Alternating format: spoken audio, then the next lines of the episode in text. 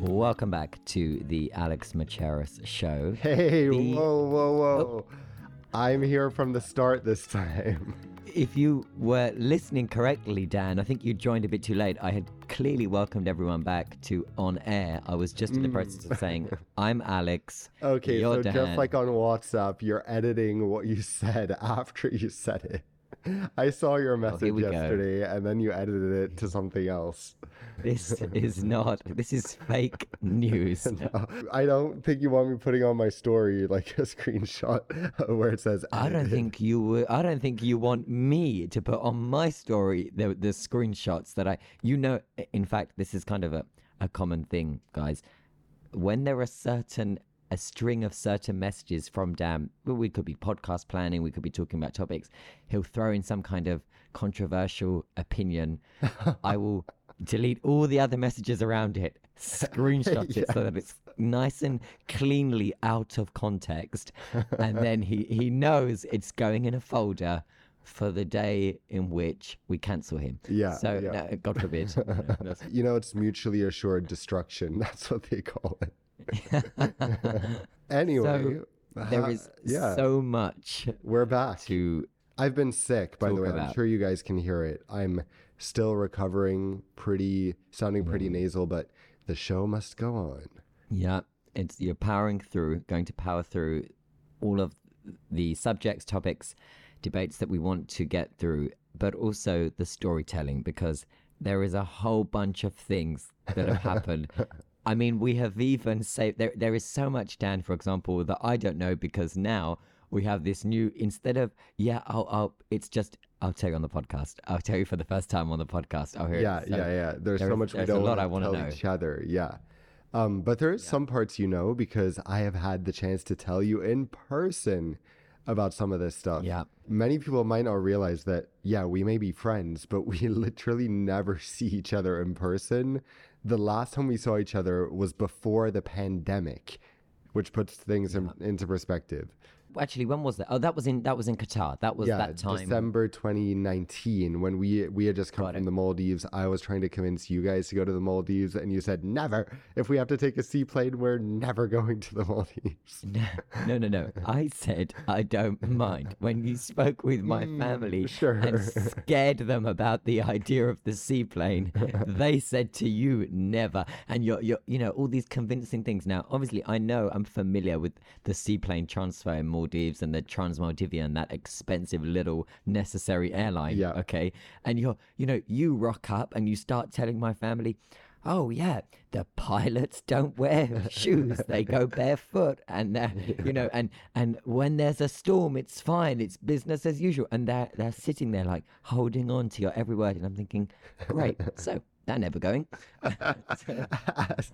this is such a twist, like twisting of the truth, because I know that, like, I feel like you would love to go to the Maldives because you guys love the beach, but at the same time, the thought of being on a remote island, you know, tsunami risk, even if you had to take a boat, I feel like you always err on the side of caution while I get detained at gunpoint in Kenya, which we're saving for next week because there's just I that's can't too quite long a believe story. we are saving that for next week, and you just you're just peppering it in as a trailer. Uh, Exactly. even I am Tune waiting in for that episode. Yeah, Can you let me know when that drops, please? Because I need to know what has happened.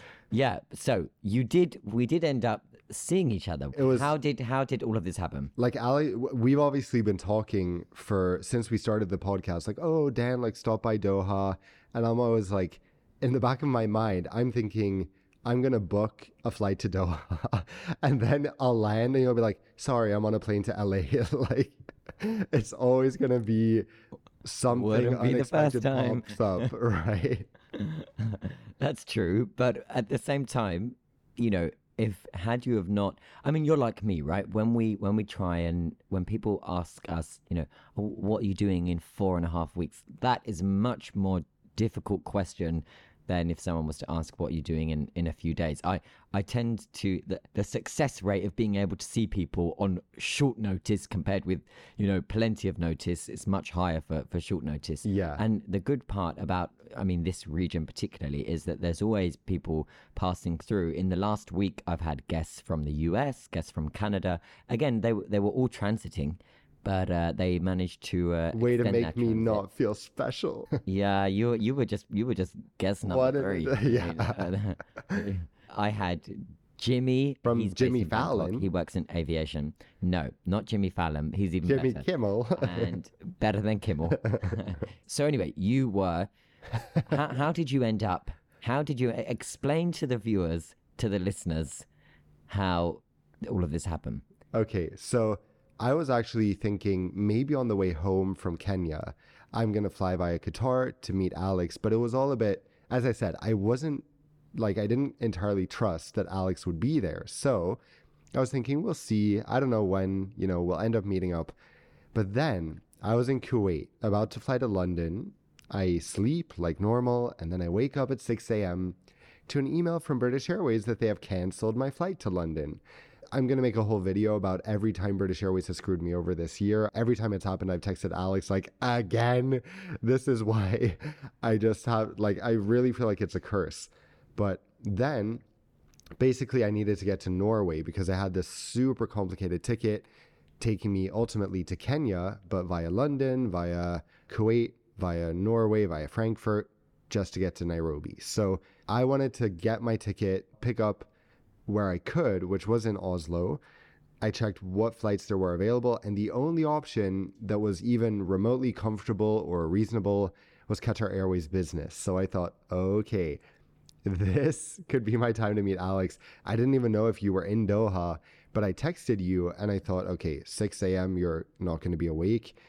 But I texted, and a few hours later, and I was actually waiting A to. few. Uh, whoa, whoa, whoa, whoa! I, swear it was like hours 8 a.m. later. when you responded. No, excuse me. I was already doing radio when you had text. I responded to you when I came off air, as I told you. Mm, Just okay. imagining me sleeping in, and no, uh, I was already on radio. My phone is set on to do not disturb. Okay, and you can imagine, right? I know that we're not going to be recording the podcast on that day. There, there are no commitments. I've spoken to Dan maybe three or four days earlier only, and I think like I two wake days up- before. Yeah, like one or two days before. It always feels longer for me. Anyway, Because you we- miss me. so- yeah. so no, it's because you know, in a negative way. Um, so I am, in fact, I'm just looking. Yeah, I'm looking at the text too. See, you put so so. Imagine, guys, I, wa- I I I wake up early. I start my radio, and I can see messages coming through from Dan, but I haven't clicked. And then I I open up my phone after, and he says, "Plot twist: We're coming to Doha today. BA cancelled our flight, and we're rerouting with an overnight." So I Yeah. put, "Hey, wait, what?" he put, "I'm in Kuwait. I'm supposed to fly Dubai, Kuwait, Heathrow, Oslo, Frankfurt, Nairobi." I was like, "Huh?" and he said, "But of course, BA have cancelled the Kuwait Heathrow overnight, so now we're screwed." So in my head, all I can hear is that once again, British Airways have delivered the mandate of the people to Yes. ensure Dan has additional content for YouTube. Thank you, And, British uh, Airways. basically, yeah. So he said, and so all that was available was a Doha to Oslo, which is tomorrow. I said, a morning flight. He said, yes. So I still don't quite know what he means about Yeah. coming to Qatar. And then he finally says, I've just booked a Kuwait Doha flight yeah. which is for the lunchtime of that day. He put, so in case you have any time this afternoon, we'd love to hang out for a dinner or an ice cream.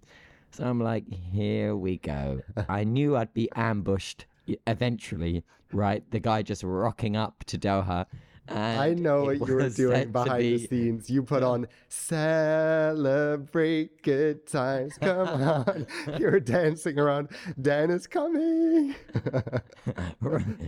so I thought, here we go, right? Being ambushed, ambushed by the co-host. I mean, what does he want, right? So you know, no notice, no, not even That's how it the polite to be notice done. of the night before, right? I mean, just let me know the night before. So I put like, okay, no, no, I, yeah, I put, I put, oh my god, yes. What time do you arrive? Where are you staying? So he says we arrive at thirteen fifteen. Blah blah Yeah, blah. literally nothing was decided. Like it was, yeah, all just last second. I figured let's book the earliest flight, highest odds of Alex not having any other engagement, at least at some time. Then I land in Doha. Great flight on the A350 1000, completely empty, mm-hmm. really nice. Land in Doha, get like a super convenient gate, and then you're like, take the metro. And I'm like, okay. Yeah, take the metro. Be sustainable because because Qatar has a- a state of the a state of the art metro. It is beautiful, and he's like going to like find a cab. I said to him when he told me where he was staying, I said, right, to take a metro. It literally goes direct to your hotel. Yeah. and he was like, oh, I'm not sure. this was You know, it's very much expectations versus reality. So Alex is going, it's state of the art. It's amazing. You'll love it. So Excuse me, I sent you a I sent you a photo of it only when I sent you the cabin of the of the metro. I think you you said to me like, okay, that does look yeah, and then you went 30 real, which is like what, eight, nine dollars. And I was like, huh? Yeah, but that's for a day pass. Yeah. For a day pass, it's but how much am I going to be going around? Anyway, so I was like, I don't know. "Hmm, d- I didn't. know. sure." I thought you'd take a hint. so then I told Oscar, Alex wants us to take the metro. He's like, amazing idea. Let's take the metro. So I'm like, oh, okay. Intelligent guy. I think you and Oscar should be texting on WhatsApp instead Well- of us. Well, you message me. Imagine this. So he, so so he ambushes me. Yeah, literally within five minutes of him texting that he's even coming to Qatar, he texts me landed, and I'm thinking, my god. And then and then I, I'm like, oh, you know, being polite, being the helpful one that's here. You you can get the metro directly. He he messages, can't you send us your driver? What a Yeah. man of the people. I put to him, Who has a driver? busy. No, he wasn't. He's busy doing anything else. Okay, so so With an X So at the end. He's busy doing anything else. X. So then I say Yeah, probably giving you a foot massage. yeah. That was absolutely inappropriate. Okay. Completely inappropriate. So Anyway, you say that you're going to. I say I'm going to take a taxi. Yeah. And then, because we had like Yeah. loads of checked bags. Then Oscar, blah, Mm. blah, blah, convinces me to take the metro. So I think, fine, at least Alex will guide us through it. So, first of all, it's a 10 minute walk from the terminal to the metro. By then, we would have been halfway to our hotel in a taxi.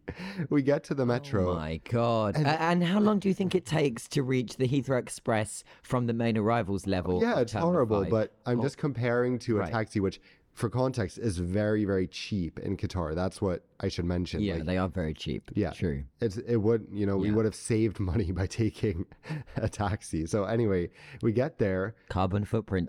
The The staff was completely unhelpful. Like couldn't explain how to. We're like, we want just a one way ticket. There's no such thing as a one way ticket, and we're. I'm just like, oh. So you had to explain. and they were. You By the way, by the way, from a I- I'm, no, I'm going to interrupt you. They were correct. You were confusing them because when I said Which to you, what city the- doesn't have a one way ticket system? That's bizarre. No, they no. The cabin you were asking for, which was what they call Gold Club, which again is still very, very cheap, right? But it but it's beautiful. I said to you, you can only buy a day pass. I couldn't have been clear about this. Then you're messaging me.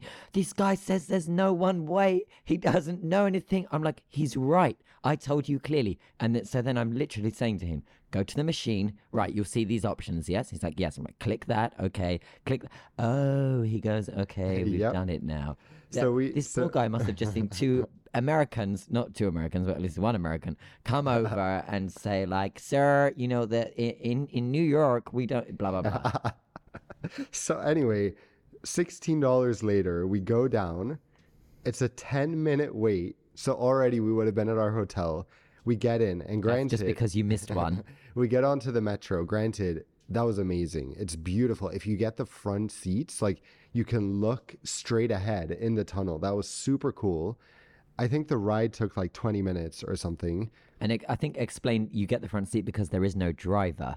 Yeah, that yeah, exactly. That which is kind There of is like no driver on the metros. I guess it's safer, but in a way, it's like, okay, like, this is just driving itself. We get to, I think we were getting off at DECC. So then you're like, the only thing that might not be great, you say, is leaving DECC station and crossing into City Center Mall. You Yeah. cross into the car park of the mall and then you're in. So we Yeah. have so many bags. So then we're walking out the station. There was no crosswalk, so we're just like jaywalking, There is hoping no one will find definitely us. a crosswalk. See what I mean? There is a cro- I know. through the I do this journey. Listen, there is a crosswalk. You come out of DECC station, you turn right, and on the left, immediately there, there is a zebra crossing.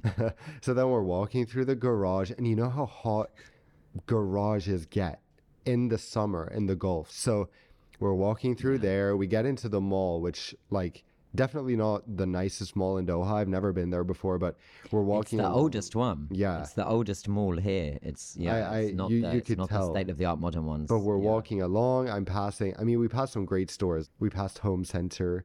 If if you guys have ever been to the Middle East and you haven't been to Home Center, stop by. We love it. Yeah, yeah, it's amazing to be honest. Just even my mom, when she was in Dubai, she filled like half a suitcase with Home Center stuff to bring to Sweden because they have so much like nice good stuff. Anyway, so we passed by there, not sponsored by Home Center, and then we finally. Oh yeah, and there was no sidewalk to get to our hotel because we were we were not staying at the Marriott, so there was no like direct connection. so we had to. We were walking on the road with the cars for a few meters. See, when I remembered, when I remembered you had luggage, I then thought, "Dear God, what have I done?" Because because doing this without luggage completely easy. When he told me they didn't just have one bag or two, Four. a large amount of luggage. I then thought, "Oh God, maybe I should have just let them get into a car and go door to door rather than taking public transport."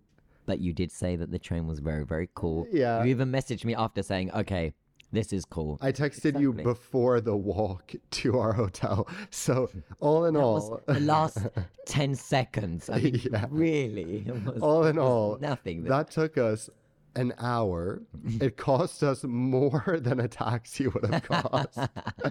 that would have taken 20 minutes and no effort.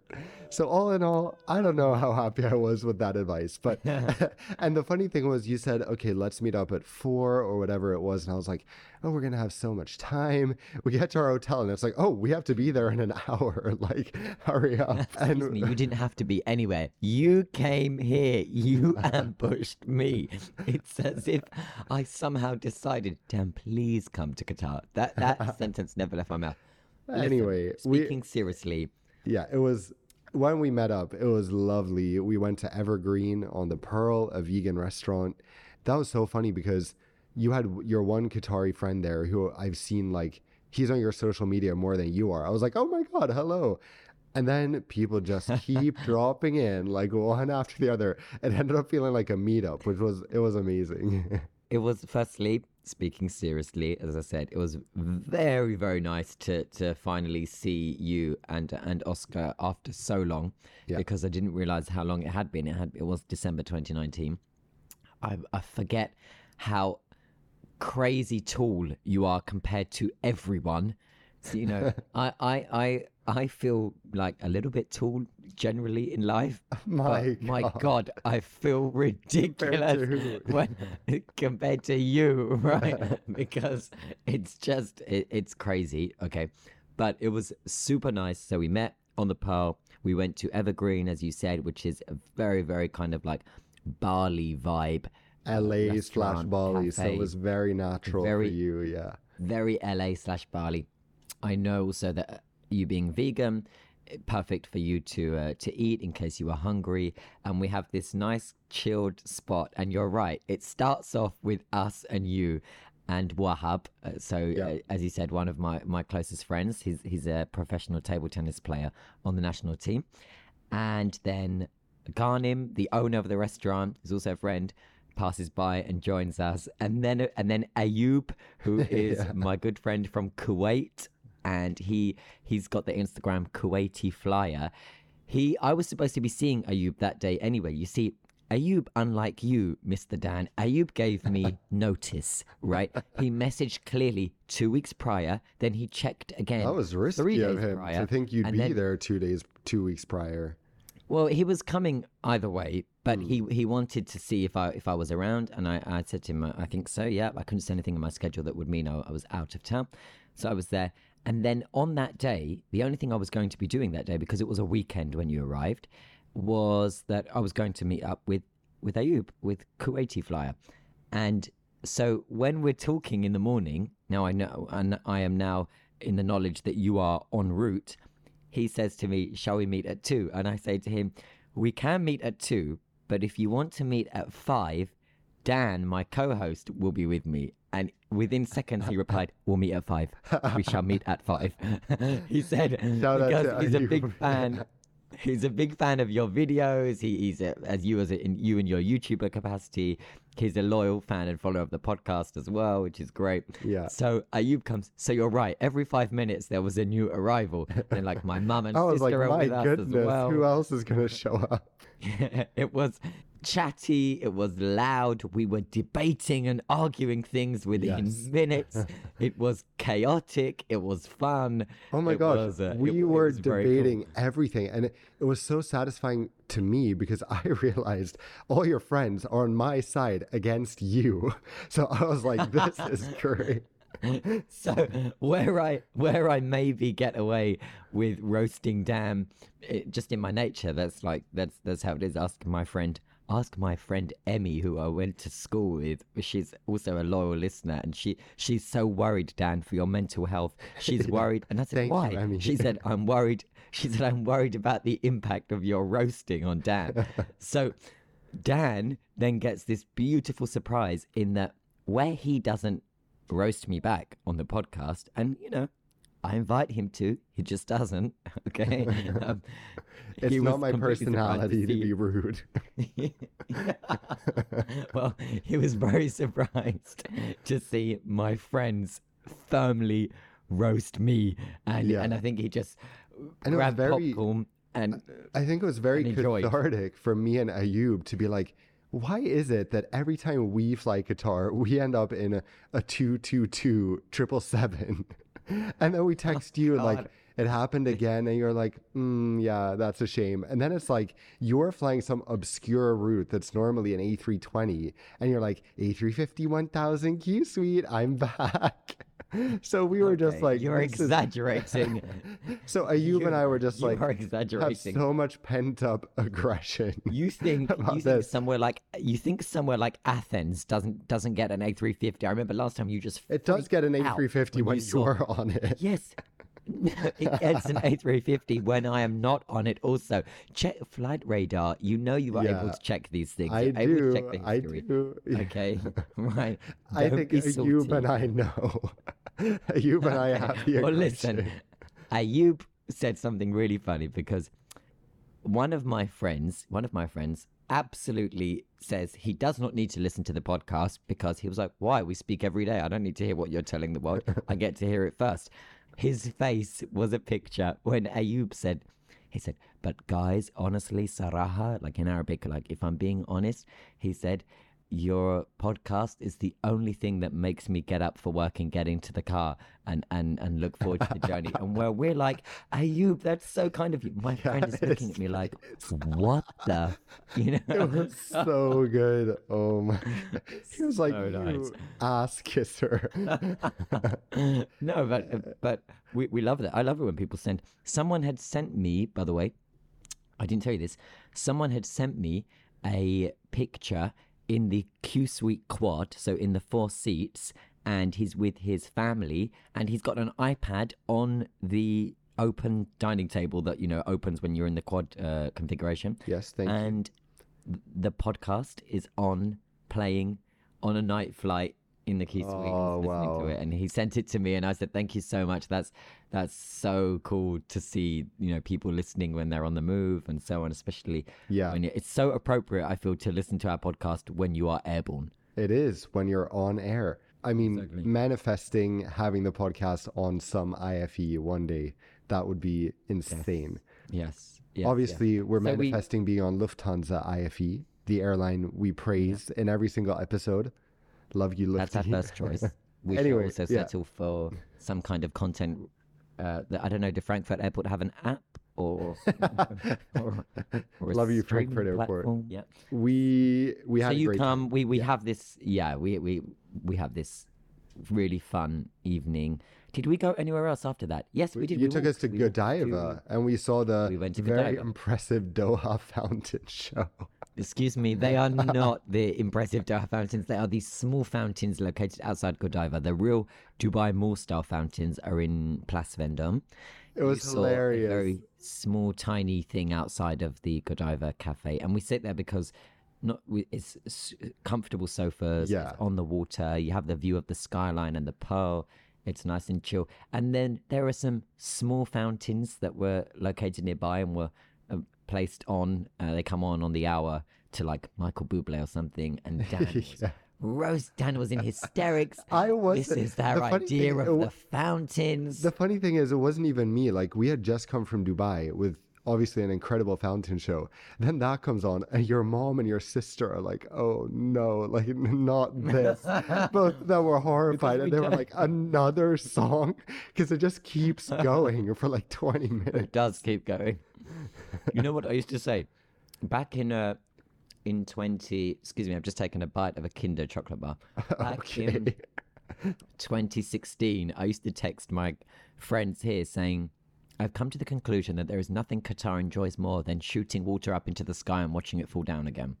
Because fountains are everywhere fountain shows, fountain displays. The whole Gulf loves a good fountain. Yeah, just because they don't naturally have water. So it's like, actually, there was a New York Times article about this yesterday about Dubai and its relationship with water. It was just interesting because it's talking about like the irony of so many attractions being water based and the fountains and everything. You'll have to send me that. Or had Dan had messaged the day before, which of course he couldn't because BA cancelled his flight during the night, and that's what triggered the whole Doha trip.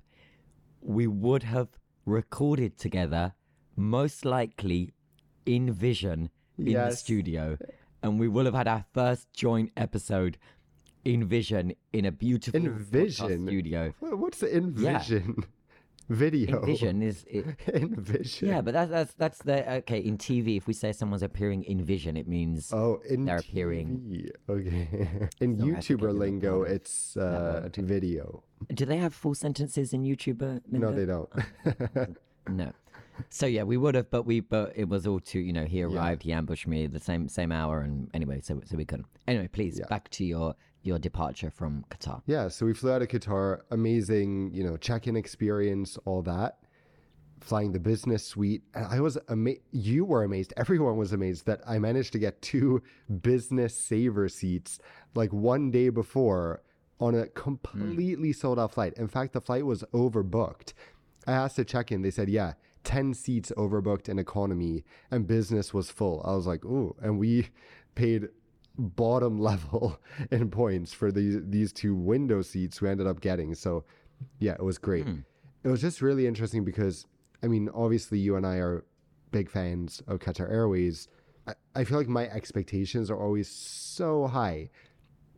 And then it's like when when something I notice every little thing. And here there are like just some surprising things where I feel like I'm always spiraling, thinking, "Oh no, the aviation industry is like getting worse. Things are, you know, cost cutting here and there." But you but do do that I, lot. really do that because I, I, I want things to stay good if I like them. And Mm. so here there was like, it's just these small things that no one cares about. Literally, no one cares apart from me. I think, but there was not a single hot towel after the meals, which I know they're supposed to give. They gave me uh, like it on my Qatar flight a few weeks prior. They didn't offer it. There were no chocolates before landing. Just these little things that I I had to think like, where are they? So I know it's probably they're supposed to be there, but there's something about the inconsistency that I'm like, no, you're supposed to be the most consistent airline. But as soon as I see any sign of inconsistency, I freak out. But your your uh, your knowledge, yeah, like your knowledge of the service on the airlines you fly the most, like Emirates, like Qatar. I guess even Yeah, like Lufthansa, if SQ. they have a service. yeah, on Lufthansa, um, I'm like, oh wow, they said hi. Okay, I'll note that down. That was a different. yeah, you. But that is you. But that that is you. You're you're absolutely right. So so sometimes you do met like you know. Crew can get busy. Crew can, you know, there there there are different scenarios that can play out on. And as I mentioned, it was an that would mean- entirely sold out flight.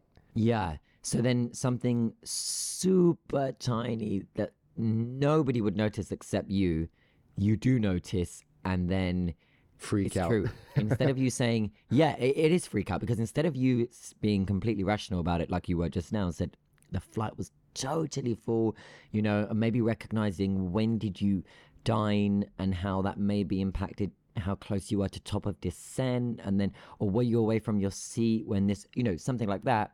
You go into full blown. Oh my God, Alex! The aviation sector is, is in free fall. you say like the, Yeah. the the the global airline commitment to excellence is no more from from all the big carriers that I've flown in the last week, and here is my my thesis as to why. And then Yeah. you come to me with with experiences on Emirates, on BA, on on Qatar, on Delta, on on everyone. It, Uh, it is very interesting. I talked to my brother who works in hospitality right now. He just Yeah. like he worked for one of the best hotels in the US. He just moved to New York, so he's working at a new hotel there. And he's saying how like my brother didn't grow up around these luxurious things, but because of the hotels and experiences that he's had with me, for example, he mm. knows what incredible service can be, which is what he is providing. But he says that most of his colleagues are like so even taken aback by the extent to which he goes.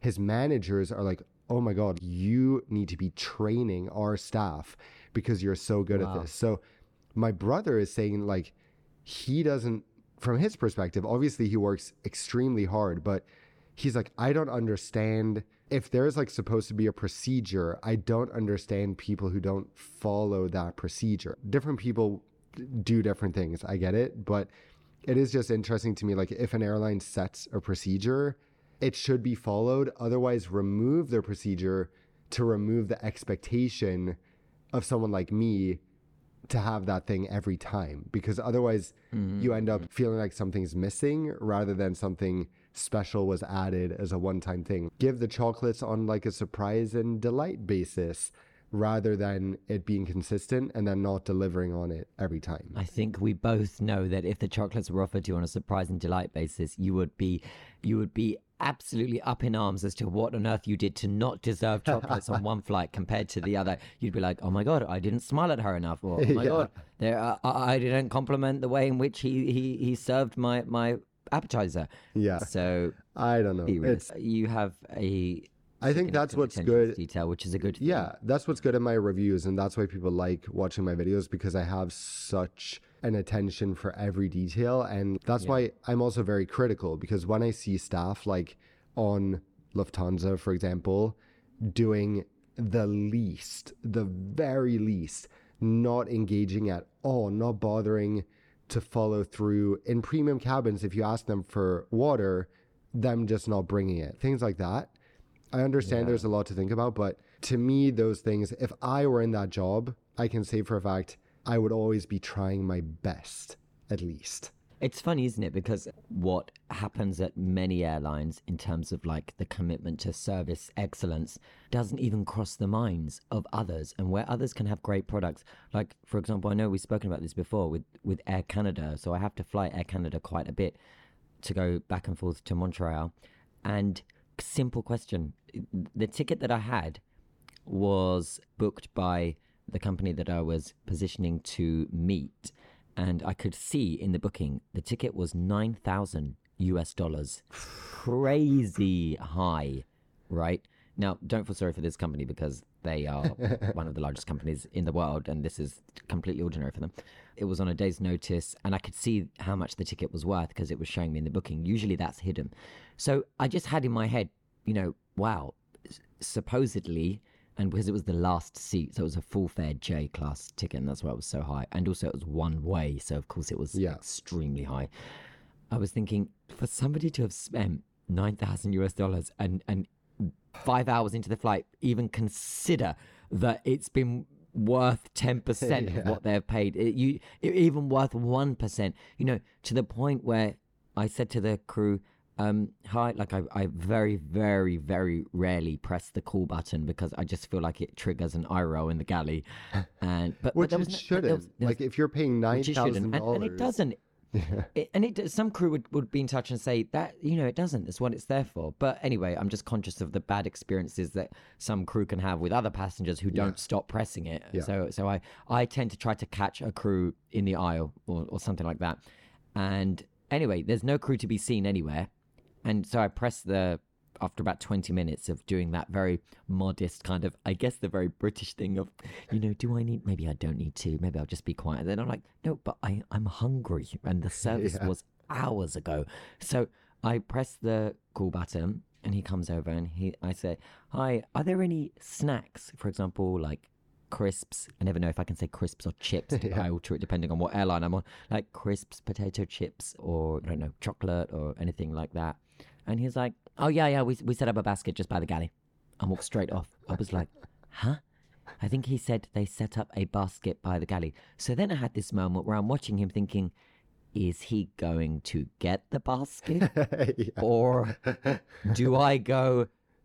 Do I go twelve rows forward? Because I was, because again, I told you it was on a day's notice. I was Yeah. the last seat of business to the galley.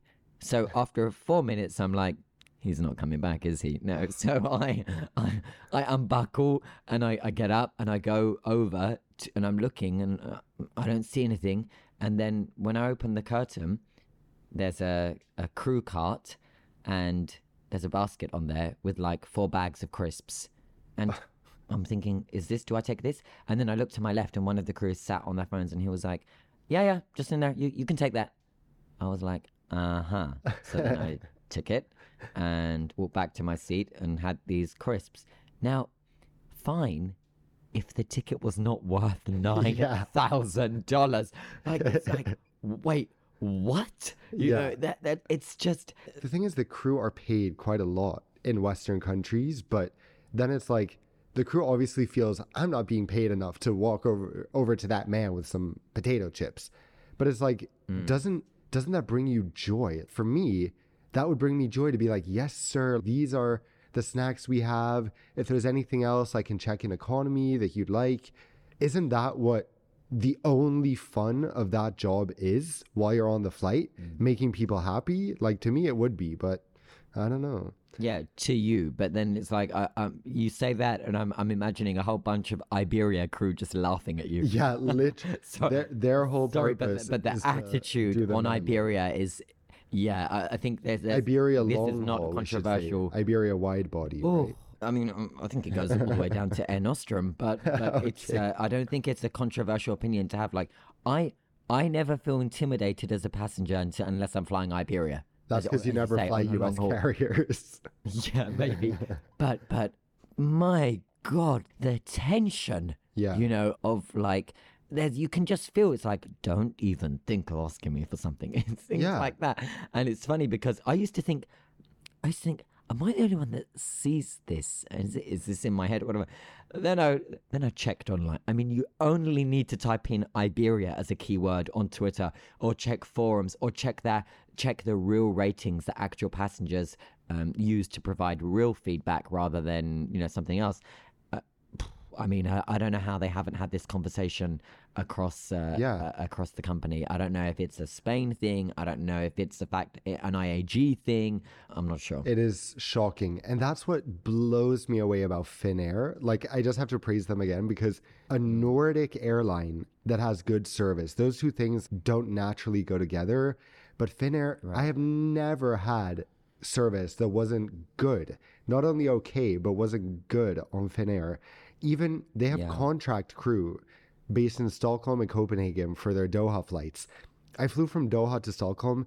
It was the best service I have ever received from a Swedish person in my entire life in any context. Uh, This Finnair contract crew based in Stockholm, like she was it was incredible. She was like, please, Mr. Dan, please, would you like any snacks? Would you like any drinks? Would you like another hot towel? It was like a VIP. Obviously, Finnair isn't always that over the top, but I just have to say, like, I'm impressed in the grand scheme of things how generally good their service is compared to others. What what would you say?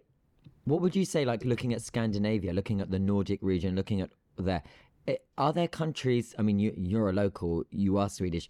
Are there countries that are known as oh Finland? Oh well, you know, it has the better hospitality and better service than, for example, Norway. Or is it known among you guys or not? hospitality is not even a concept. It's not a thing that people think about or talk about. So for someone to be like Finland has good hospitality, that doesn't even cross people's mind. Hmm. It's not a thing. People come to work as themselves.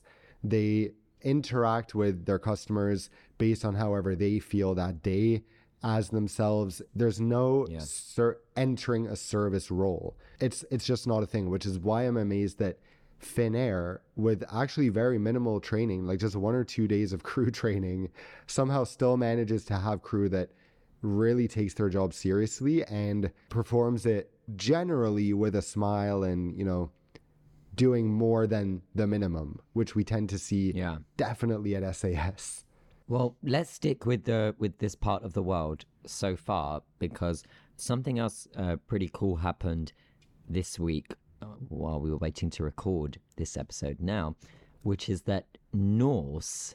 So Norse is the Norse Atlantic Airways, uh, this new, fairly new low cost long haul operator. It's basically Norwegian Air Version two, yeah.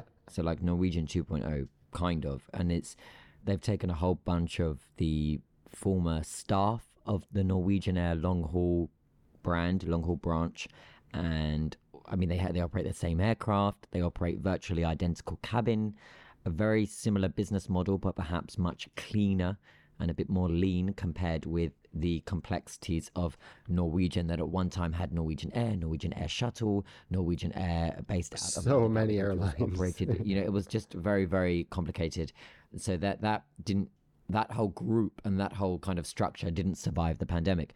But norse atlantic airways they flew this special mission to antarctica from cape town where they had flown this week scientists from the norwegian polar institute along with crew along with cargo equipment and so on down to antarctica for multiple research stations. So these scientists were going to the different research stations that are situated across the frozen continent. And it's significant because it's the first time ever that a Boeing 787 Dreamliner has landed on the ice in Antarctica. And the video footage is incredible. You have this beautiful Dreamliner. I'm, I'm assuming you've seen it. Yes.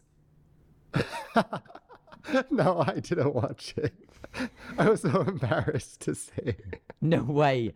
I saw it. I mean, I saw it all over my feed, but since I've been sick, I was just like, okay, like, like for some click. reason, yeah, for some reason, I like just haven't had any interest. And then when you said we were, you're like, well, we'll talk about this today. I'm like, oh god. So anyway, I'm gonna watch it right now. I'm gonna watch it right. It's on my Twitter. It's on my Twitter. I tweeted it three days ago. Putting me on the spot. Yes. No. Yeah, I, I knew I could hear it. I could hear that you had absolutely no clue what I was going on about. Yeah. I'm okay, I'll watch it now. So you see this aircraft coming in, beautifully sunny. It's a 787 landing on ice. It's smooth, it's elegant, it's gracious, and it just serves as another reminder of how yes, we have airlines to get us from A to B on slim profit margins to get us there very cheaply, and we demand lower fares and blah, blah, blah.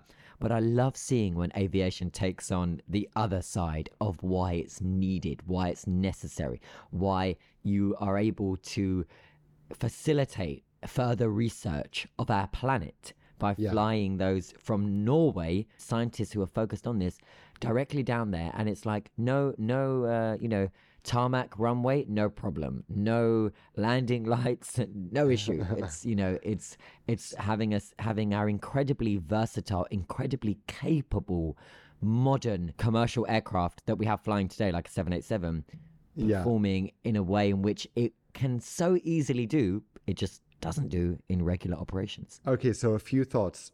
Do, do you know what time that video was shot? What time the plane landed? This is pretty I, cool. I think. Go on. as a, as a Scandinavian, this reminds me of our summers.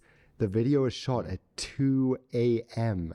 You say it's like a, you know, like oh, it's a nice sunny morning. It's 2 a.m. Yeah.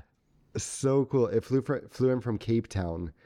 Can you imagine being able to add that route to your flight records? You know, insane. It looks There was a so cool. video. There was a video that appeared on Instagram. I'm sure it was originally a TikTok. You know how it ends up on Instagram Yep. about a week later, and because I don't have TikTok. And when I when I saw it, it was of the crew having their passport stamped. He was like, "We got our passport stamped," and you know. Wow. Antarctica. The I have to say, like the reason this looks extra sleek in the video is because the livery is literally the sky, uh, the color of the snow and the sky, so it, it just Yes. matches perfectly. Wow, so satisfying. And to think that this is 2 a.m. makes it even cooler when you see it. You're like 2 a.m. in Antarctica in the summer. Amazing. Yeah, You know which airline might start flying to Antarctica given how much they're expanding, how much they want to expand? Etihad brings us to our next topic. yeah. I don't see Etihad going to the frozen continent No, anytime. definitely not from. Abu Dhabi. But it's true that Etihad have made this announcement where basically Etihad obviously is a much, much, much smaller version of what the airline was just in 2017 and 2018 when it was actively trying to compete as an ME3 airline. So you had the three Emirates, Qatar, and Etihad. Uh, Etihad had the Nicole Kidman campaigns, had the Residence, had the, all these uh, plush new cabins, big expansion, all while racking up billions of dollars of debt. And before the pandemic, Etihad was left with over 7 billion US dollars of losses. Again, this is prior to the pandemic, back when there were no issues in aviation. 2019 for almost all airlines were was the best year in commercial aviation history until COVID hit. It's interesting now that you you came across this that Etihad have now decided out of nowhere, oh, wake up, it's expansion time again. It's so random because we had Dubai Air Show last week. Then Yeah. out of nowhere, like a couple days after, Etihad is like, "Oh, by the way, we're gonna grow and triple our passenger numbers in the next seven years." Tripling in seven years is that's Riyadh Air level, if not more ambitious. So the the reason I was very surprised to see this is because Etihad Airways CEO Antonoaldo Neves he was at Dubai Air Show and spoke to media, and he doesn't do much media at all. So he had a sit down interview with CNBC, it was uh, quite a long one, and he also spoke with some of my friends who were present at the air show, journalists.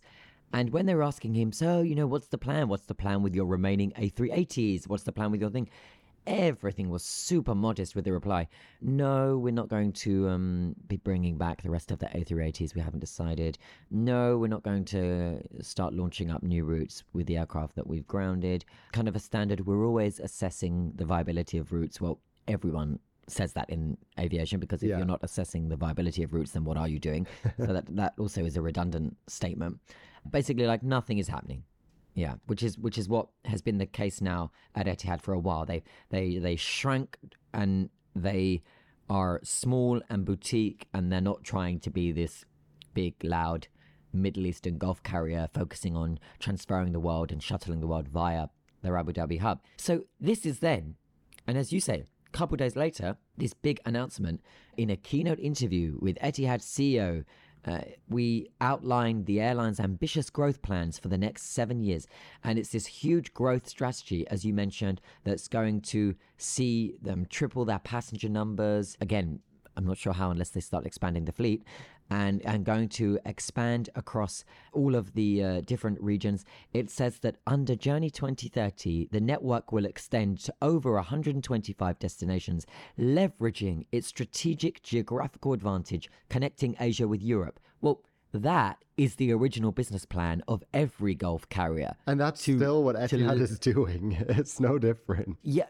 Yeah, so it's funny that Journey 2030 means they're going to leverage the fact that they are situated in the Middle East because the very origins of Etihad, Emirates, Qatar, Saudi, and so on is leveraging that position because something like 70% of the world's population live within six hours of this region. And it's you know it's the it's where east meets west and you can shuttle everyone through and so on. So it's funny that there, it's like it does remind me that someone has said wake up wake up etihad uh, we need you to come back and, and, and be big again. And it says our mandate is clear to deliver extraordinary customer service sustainable profitability and be the foundation for etihad's contribution to Abu Dhabi's aspirations. And then, then it was clear for me because I think this announcement comes off of the back of the opening of the new terminal, Terminal A, right? Yeah, yeah, exactly. So of course that's been a huge project for Abu Dhabi, and the in the first paragraph of this announcement, as we say, we've heard that it's kind of business as usual and super calm, things just ticking over at Etihad. In the first paragraph, we see how this growth and this ambitious growth plan, a strategy supported by the airline's shareholder, the ADQ. ADQ, of course, is the Abu Dhabi Investment Authority that is the sole owner of Etihad. I think basically this is the the state funds recognizing that this airport now has to serve a stronger national carrier of which hmm. Etihad has moved away from being.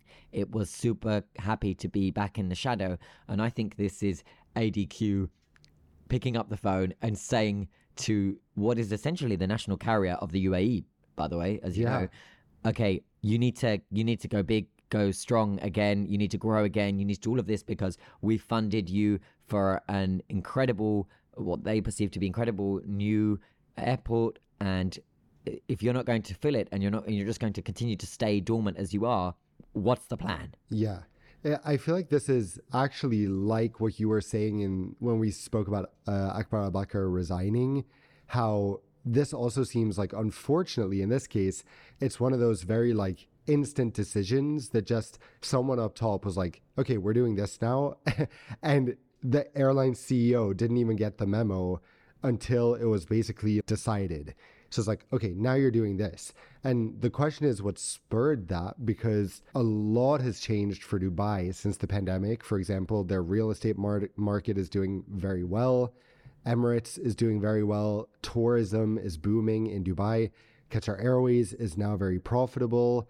Riyadh Air is, of course, coming up. So I think Etihad or the government of Abu Dhabi sees all this and maybe feels like they're going to slip behind if they don't have something. You know, they need an airline, they need something at least to stay as relevant as the neighboring cities actually that are booming. Uh, what do you think about that theory? I thi- yeah, no, I think that's a very fair assessment. I think it's it's funny that and and they they are now it's like they they're trying to they're trying to suggest that this flatline period now is now about to come to an end because even in the announcement they say 20 years ago the leaders of the UAE launched a remarkable airline which has established a global reputation.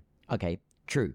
And then everything went south. Everything then went quiet. They lost a hell of a lot of money, as I said, and they retired from the front bench and they said, We're now going to stay in the shadows. That happened about 2019 or so, just before the pandemic. And then now it's like, okay, someone put fuel in the tank again because the next announcement says our rich past is the perfect starting point for our next chapter, Journey 2030, which, you know, so it's like, okay, so stop flatlining now. Yalla, give us a heartbeat Yeah. and let's go. Let's go for it. And, and that's what this announcement seems. I think it's just funny that when he was interviewed on this, when the CEO, Antonoaldo, was interviewed on this across the different media engagements he did throughout Dubai Air Show, and he he doesn't do very much media at all. He didn't There was no there was no energy with any. Yeah, th- th- this wasn't mentioned. But that's I mean, what this- makes me think that, like, over the weekend, maybe also they saw, maybe the government of Abu Dhabi saw all the big orders that Emirates was placing, Riyadh Air, well, Riyadh Air didn't place any orders, but they saw this. And maybe that literally over the weekend made them think, hmm, is this, are we taking the right path? Who knows? Like, Maybe. maybe not. Maybe Yeah. super. I mean, it says in the announcement the, the opening of our new airport terminal A is the perfect springboard for our growth. I mean, if you are the holding company, ADQ, that own Etihad, and you're seeing now a, a large airport with an airline that has given up with trying to be one of the larger big Gulf carriers and is actually just quite satisfied ticking over, being in the shadows, you know, having uh, a decent service, a nice product, but nothing that they want to compete aggressively with, then maybe they think, as you said, right, time to pick up the phone and say, you need to get going again. when when this was announced, I immediately went on uh, Expert Flyer to check the flight loads on Etihad because I was like, yes, they're profitable, but are they doing super well? So I just checked every single flight departing from Abu Dhabi last night, just out of curiosity.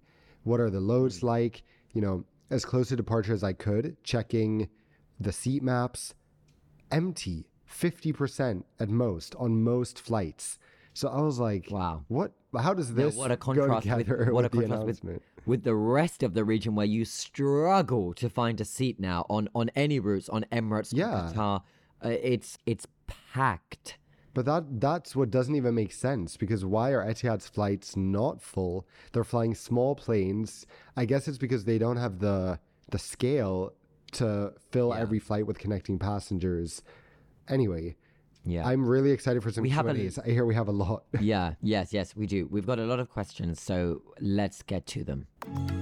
Okay, so the first question is from Akshay. He says, Hey, Alex, really love the on air podcast with you and Dan. Would love for you guys to discuss Rolls Royce on one of your shows, especially following the Dubai Air Show with reports of tougher pricing and also durability of XWB engines. He's put, especially given that you first reported on it back in 2019. Thanks and keep up the great show. Well, thank you, Akshay, for your kind message.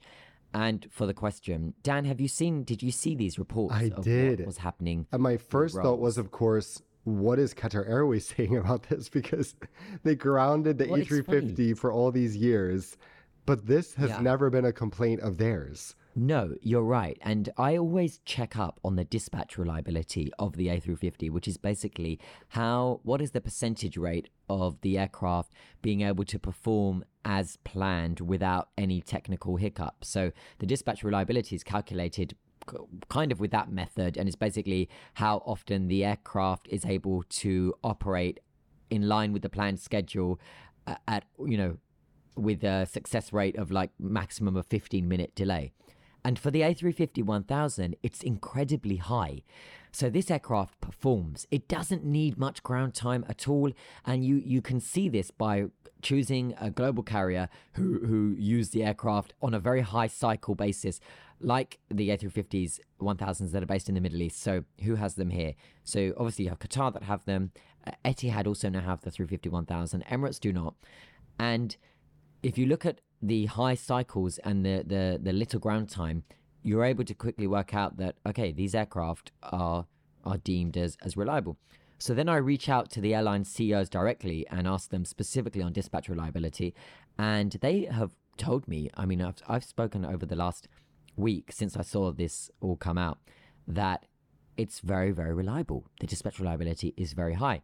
So Rolls Royce, the story here, have been slammed by two main airline customers. One, Thai Airways, Thai Airways International, of course, the flag carrier of Thailand, based in Bangkok, and two, Emirates. With Thai, their issue. Have you seen what they what their CEO said to media? No, what's going on with Thai? I missed that. So Thai CEO was complaining that Rolls Royce pricing for maintenance and for engines is just too high. And and actually they were quite aggressive with the comments to media. We, we don't often hear from Thai, and yet they were they he spoke to Bloomberg, I believe, and he said you would think that with a loyal customer like us, we would have a, a relationship where they wouldn't be trying to rip us off, something along those lines. But basically, he accused Rolls Royce of upping their prices so high that they can't afford them, and that he thinks that they should significantly, you know, reevaluate their position on this and their pricing before they risk losing Thai Airways with complaints about how the maintenance costs are high and so on and so on. And as I say, he, You know he didn't mince his words. You know what's He was- funny about this? Angry. Do you remember the scandal where Rolls Royce had bribed the Thai government into buying some engines or something?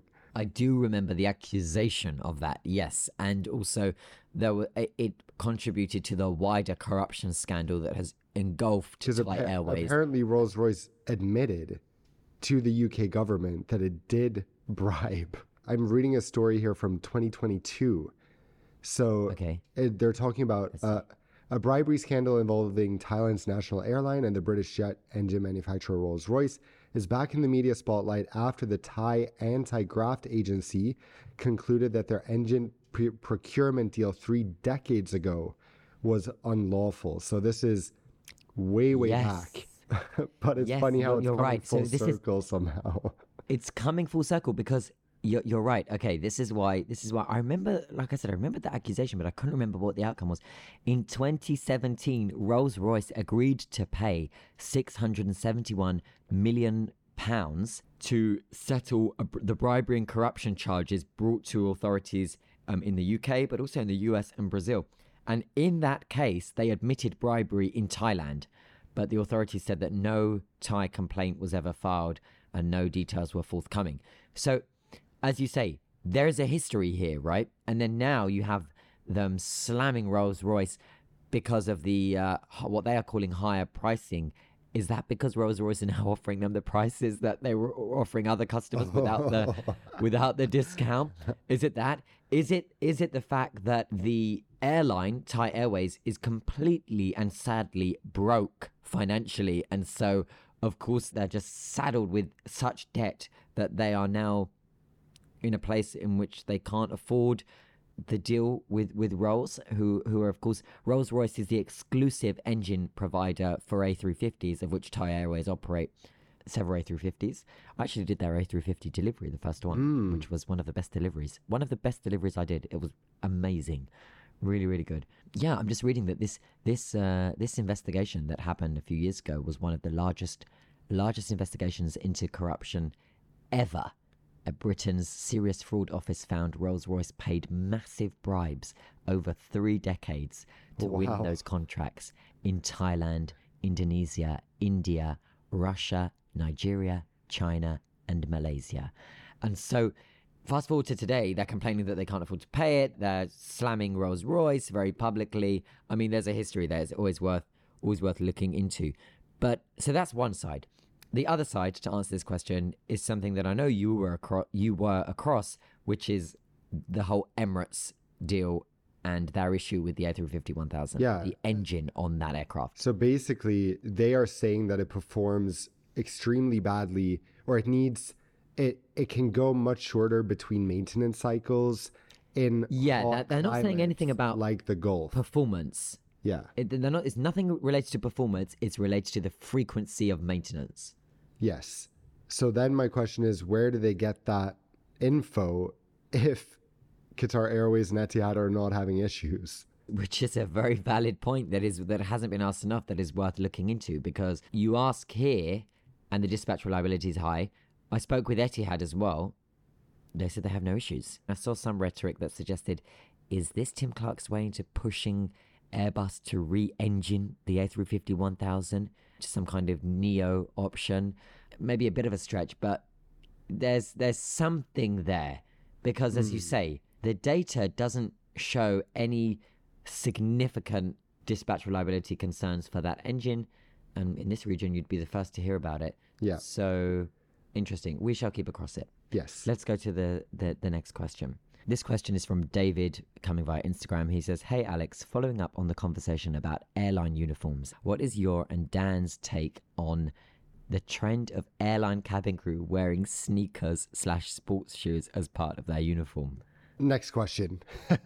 Yeah, and uh, I don't, I don't think it should be a thing. Do you, No. you know what comes into my head when I think of that? Do you remember the French five-minute airline, Air France's five-minute airline that was, was here for oh, about Wait, wait. What was What was it called? Joon. Joon?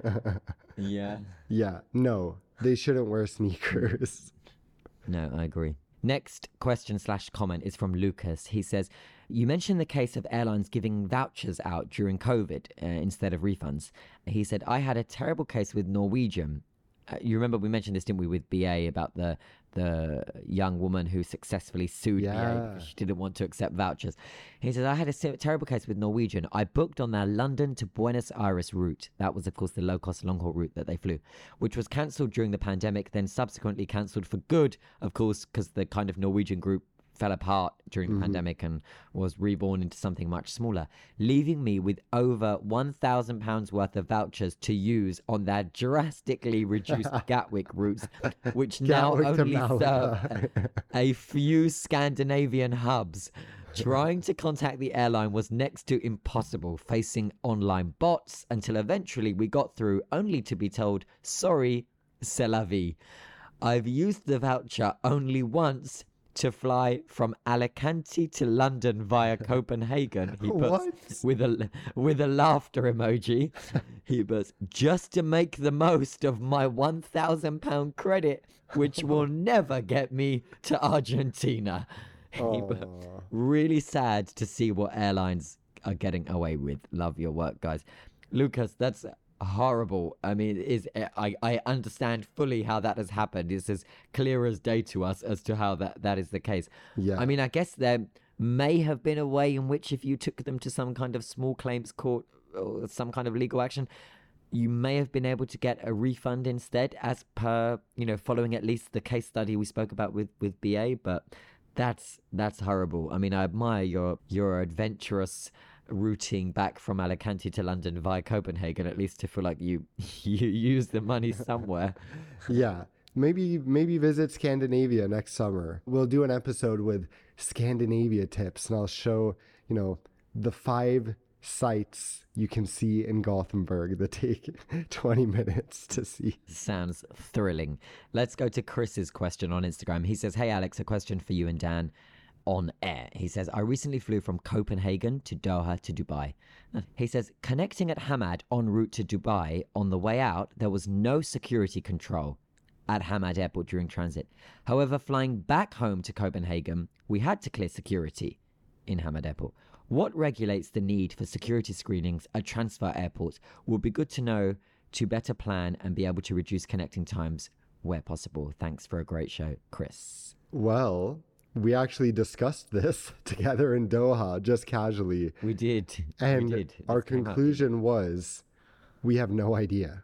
we have no idea how it works in Doha. Well, we do have some idea.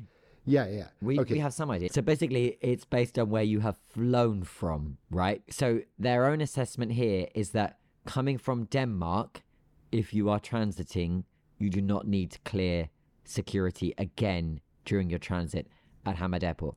But coming from the UAE, it is a requirement. And that is the consensus as far as we know and can tell, and as far as I have been told.